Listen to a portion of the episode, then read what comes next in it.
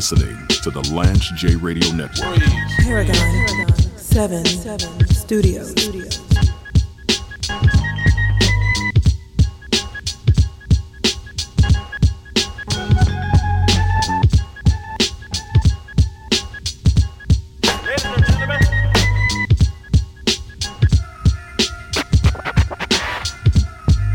I'm reading from medcity.com. It's a healthcast segment. Fantastic article written by Susan Richards, who's a colleague of mine. I've collaborated with Susan on several webinars and educational sessions this year through through the Rise Association. And the title of this article, uh, Susan is the director of risk adjustment in education for for Episource which is a business partner of mine. Um, fantastic people to work with. If you're looking for a healthcare solution and you're a payer, you're looking for chart retrieval and coding, looking for analytics, um, definitely call my guys up at Episource. Title of the article is Four Strategies for Strengthening the Payer Provider Relationship. Given that providers are under increased pressure from CMS to take on some form of downside risk by 2025, they and health plans can utilize these four strategies to make the transition smoother. Now, downside risk, if you're not in healthcare, conceptually, think about this. A lot of people can can understand and relate. Let's say you have asthma. And you go to the ER once a month because you have asthma.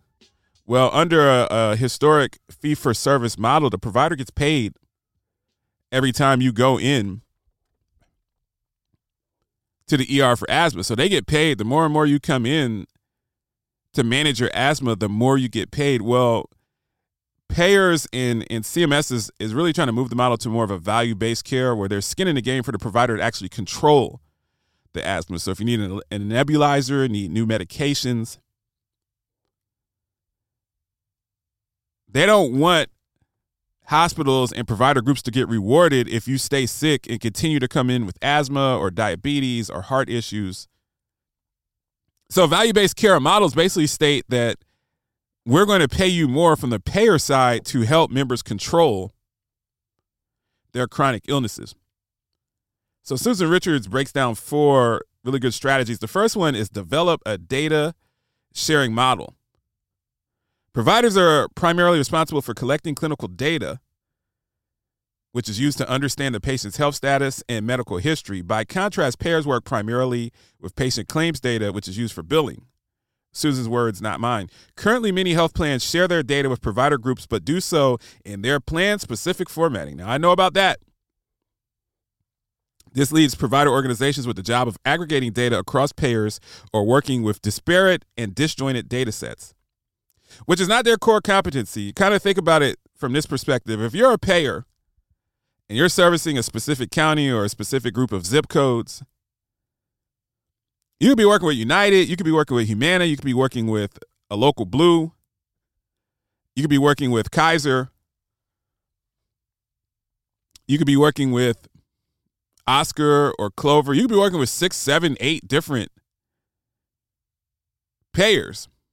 Each of them has their own data set. Each of them has their own HL7 interface. Each of them has their own vendor. Each of them has their own portal for transition. And you're a provider group. You're not core competent in in data aggregation. You're you're core competent in actually administering care to members and keeping people's A1C down and rehabilitating someone after an accident or stroke. So, whatever you can do to have a data sharing model that is congruent and consistent with the needs of your provider groups, that's that's really really clutch and really crucial. I've I've sat in many war room meetings where people have argued over data. Just something simple. I'll give you an example. In in HEDIS, which is the healthcare effectiveness data information set. It's part of star ratings. You have about a dozen measures that that are HEDIS space measures. I would always get it wouldn't be an argument, but they're they're one of the laws for the for the HEDIS measure for breast cancer is that the mammography has to be done, I believe, within 24 calendar months. So there's a two year retrospective on on breast cancer. Well, a lot of times I would get a radiology chart that someone got a mammography, but it was not within the two years. It would be within three years. And if I'm getting the chart from three years ago, it's not valuable for, for CMS's NCQA's criteria. Doesn't mean that the provider group isn't doing a good job, doesn't mean that they're not managing the member, just means that it's not within the, the technical specificity of what's needed for submission and for my star rating. Well, if you don't have good data and you don't have good policies and procedures and protocols, I would get charts that were outdated all the time and and then providers would be angry with me because it didn't count. And those are conversations that need to be had up front. Strategy number 2, create a long-term plan for taking on risk. Before a provider group even decides to take on risk under a value-based care model, payers can implement triggers which determine an organization's readiness for downside risk. That, that's a great idea. One example is the population trigger, which ensures that the size of the group's population is large enough to sustain a risk adjusted contract. This is important because if even one beneficiary is extremely high risk in a very small patient population, they may have a huge impact on its cost. Another type of trigger is a quality trigger that can demonstrate a provider organization's ability to execute preventative services and manage chronic conditions. Also, a great point. If you have a small panel of two, three hundred individuals, and you have one or two individuals that have an extremely high risk score, high risk for heart attack, for stroke, for catastrophic claims, someone that's going to be in the hospital for for six months and cost three, four hundred thousand dollars. Well, you have to look at that when putting your risk pool together. Some organizations don't have a large enough panel to go in a value based care model immediately. You have to stair step into that. That was my favorite thing to do when I was on that side of the table was actually bring people into risk sharing arrangements. Ultimately, risk sharing arrangements, when done correctly, they're great for the payer. They get the star rating benefits and increased scores, better clinical outcomes. It's great for the provider because the providers get a larger percentage of the revenue. So they have skin in the game to make sure that members don't get sicker and manage their chronic conditions. And most importantly, the reason we all got into this business, it's best for the member. I didn't get in this business to aggregate risk scores and to look at, at data points on, on if 79% of my members had a flu shot versus 82% this year. I got in this business to make sure that my members are healthy, they live longer, and they have a better quality of life. And I think that's why the majority of us that are in this business got into it. Strategy number three invest in provider friendly technologies and services. In addition to creating financial incentives, payers and provider groups can also invest in technologies and services that enhance performance under risk based contracts.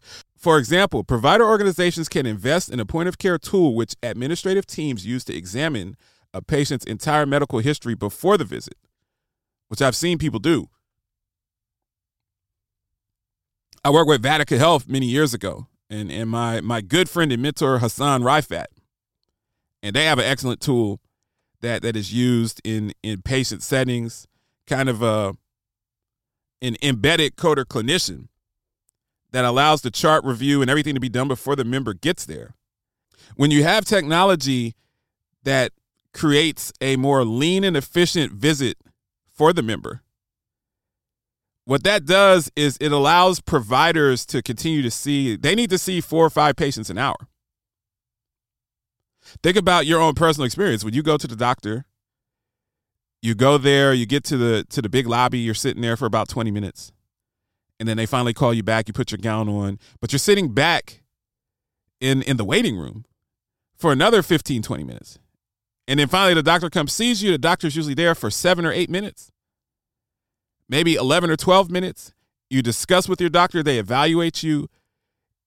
Providers need to, to have that constant flow of members. It's really not in the provider's best interest for them to spend 30, 45 minutes on a member. So technology can can make this a much better experience both for the member and for the the provider. And with CMS moving the, the survey results and, and making that a larger component of star ratings, you want to have the best experience for the member. Because if you have a bad experience for the member, they're gonna they're gonna light you up on the surveys. And finally, strategy number four: initiate shared member engagement programs, which I'm a I'm a huge fan of this. Member engagement is so important. historically, it's a component that has not been addressed well enough by payers or providers. To create an opportunity for providers to interact with the beneficiaries they cover directly, payers can partner with their local communities provider organizations to coordinate events like World Diabetes Day or annual wellness days. In turn, provider groups can also invite payer representatives and educators to sponsor and participate in their community outreach efforts. Through these events, payers and providers can meet face to face and maximize resources available to patients.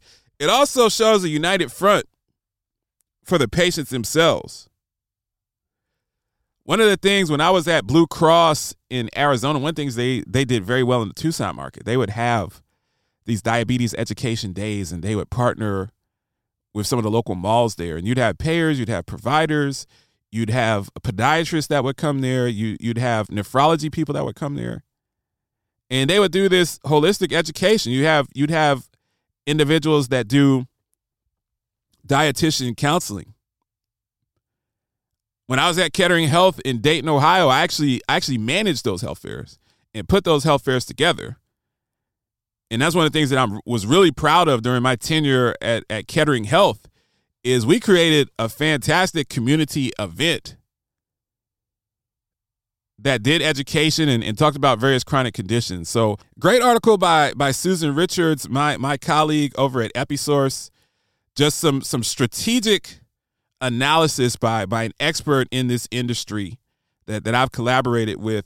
These are opportunities for for all organizations to to ultimately come together to get in the war room together and to and to tackle all of these issues with with chronic conditions and the need for for members to get better service and have better opportunities and have more access. Very very very important stuff. Great article. Lance J show. Live from the Paragon 7 studios. You are listening to the Lance J Radio Network. Paragon, Paragon 7 Studios.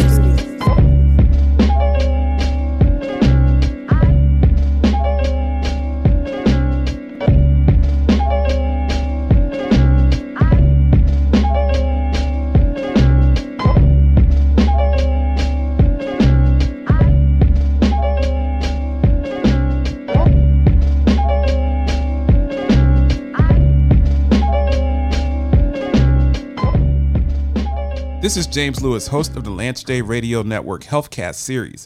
When I was a quality executive, I spent many years working with Episource on chart retrieval, coding, and their analytics platform. This is the time of year where health plans are focused on their final push for risk adjustment to close out 2021 dates of service. Identify HCC gaps, stratify at both the member and provider level with Episource analysts. Episource combines intelligent technology and a team with many years of subject matter expertise. For a demonstration request, go to www.episource.com. Rampage, the first lieutenant of the Universal Flipmo Squad. For those that's listening to this, Lance is a genius.